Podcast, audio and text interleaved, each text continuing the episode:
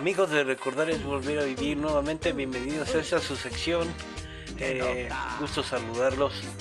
Esta nueva sección ahora vamos a hablar de dos grandes instituciones del fútbol mexicano que desgraciadamente el torneo anterior fracasaron rotundamente y que ahora buscan retomar eh, nuevamente el, plan protagónico, el plan de volver a, abrir sus alas, descender sus caminos y llegar a la liguilla que esta vez ninguno de los dos eh, logró salvar. Eh, las Chivas llegaron al repechaje, pero pues fueron eliminadas por el Puebla en penaltis. Pumas de la universidad ni siquiera logró clasificar. Bueno, y la cuestión es que ahora los dos buscan, retomar nuevamente eh, llevar sus equipos al éxito, pero los dos en caminos diferentes, la mismo, el mismo destino, pero tal vez por diferentes rutas. Eh, las Chivas de Rayadas de Guadalajara por, por autopista, vamos a llamarlo así, Pumas de la universidad va a tener que tomar eh, caminos federales, tomar, tomar este, casetas, por decirlo así. ¿Qué quiero decir con esto? Que Chivas abrió la cartera y con todo inicia un plan europeo. Eh, contratación de flamante director deportivo eh, Fernando Hierro, español, eh, figura a nivel mundial y eh, apoyados ahora por Paunovic, un técnico serbio, supuestamente de la total confianza de Fernando Hierro. Y el caso de Pumas, pues que contratan a Rafael Puente Jr., eh, que supuestamente él puede ofrecer su plan deportivo, su plan de trabajo, y fue aceptado en Pumas de la universidad porque, pues bueno, eh, me imagino que Rafa Puente bajó mucho su salario y por eso los Pumas de la universidad lo, lo contratan. Bueno, los dos tienen las mismas aspiraciones aunque vuelvo a repetir, por ejemplo con Chivas, el plan es un contrato por años y con Rafa Puente pues resulta que viene por seis meses. Seis meses que no sé si hayan o no firmado dicho contrato, pero eso quiere decir que Rafa Puente tiene que dar resultados inmediatos. Ahora, eh, yo considero que Rafa Puente es una persona preparada, una persona que estudió, una persona decidida, una persona que no le importan los tropiezos, que al contrario, eso lo motiva más. Pero que no ha contado con la suerte estadísticamente de tener buenos resultados. Rafa Puente viene de cantera de Pumas, él jugó en Pumas y dice que está dispuesto a, devolverle a la institución todo lo que le dio y que como jugador no le pudo dar. Bueno, y las Chivas Rayadas pues tienen, eh, me imagino que la cartera abierta porque tanto el sueldo de Fernando Hierro como de de Pauno, como le van a llamar en Chivas, es cartera abierta, pero van a contar con la desventaja de desconocer los dos el medio mexicano totalmente.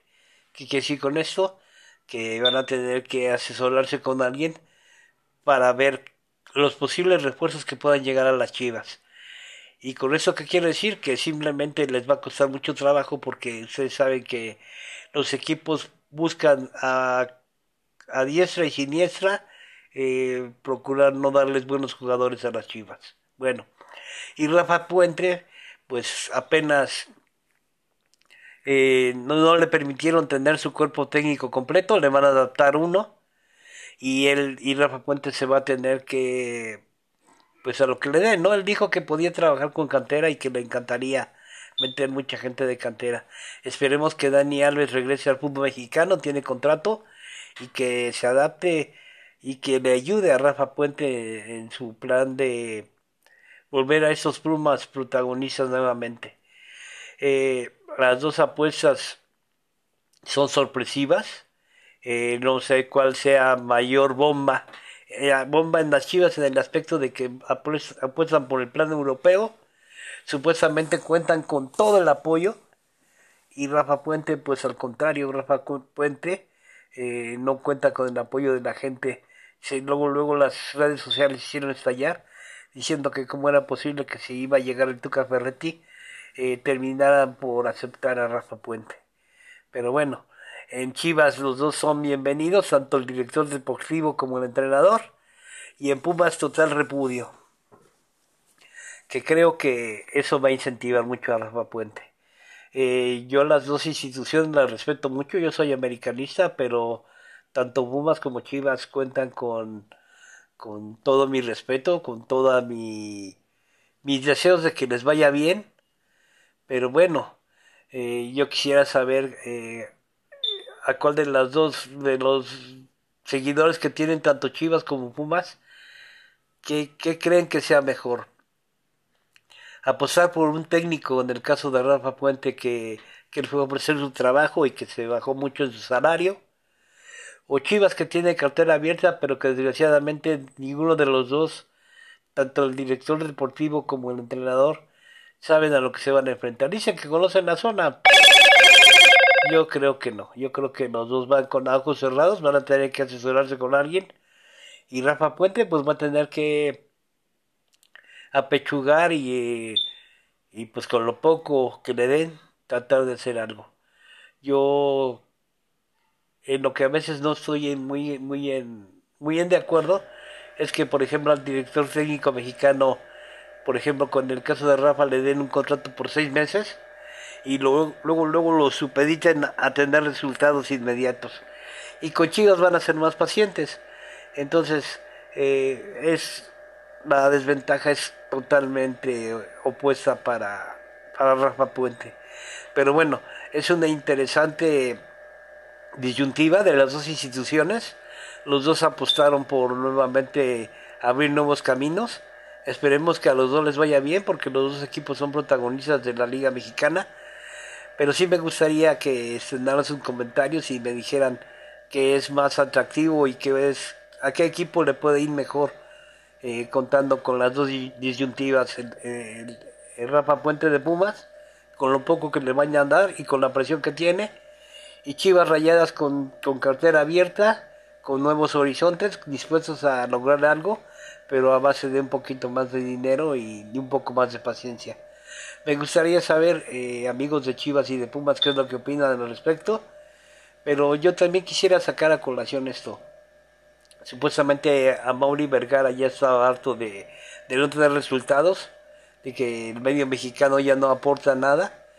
Y pues bueno, Pumas iba a buscar por Tuca Ferretti, que desgraciadamente pues ya sus pretensiones son muy elevadas y ya no quiso estar en Pumas. Entonces yo después yo soy de la idea. Hay mucha gente que no es el medio futbolístico, pero que ya entrenó para ser este entrenador de fútbol, director técnico, pero que desgraciadamente porque algunos jugadores se vuelven técnicos, muchos buscan el mercado internacional, aunque de repente se lleven su, su fiasco, pero ¿por qué no alguna vez dar la oportunidad a algún joven que venga egresado de tanto de universidad como de los eh, cursos que toman en el centro de capacitación por parte de la Federación Mexicana de Fútbol.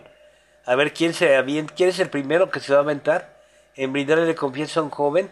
Un joven que, por, por ejemplo, puede ser de Pumas y de Chivas, que quieran al equipo, que lo conozcan a fondo, que no tengan la experiencia, pero ya tienen los conocimientos como para dirigir un equipo de fútbol. Y yo creo que bien asesorados por alguna algún exfutbolista que haya salido de, de alguna de las instituciones, le brindaran la confianza y le brindaran el apoyo. Pero pues esa es una bomba que yo dejo. Nadie se la va a querer echar, echar a prenderla porque saben que, que, vende más. En este caso, contrataciones extranjeras que, bueno, yo nomás les comento que llegó Johan Cruyff como director deportivo a Chivas y no y fracasó rotundamente siendo que Johan Cruyff en paz descanse era una gran figura. Y Pumas pues se tiene que abocar a lo que hay, pero bueno, ¿por qué no brindarle confianza tanto a jugadores jóvenes como a entrenadores jóvenes mexicanos. Incluso, ¿por qué no? A una entrenadora mexicana. Pero bueno, esas son cosas que las dejo al aire, que me gustaría que me comentaran. Y sin más por el momento, me despido. Quedo a sus órdenes y hasta la próxima.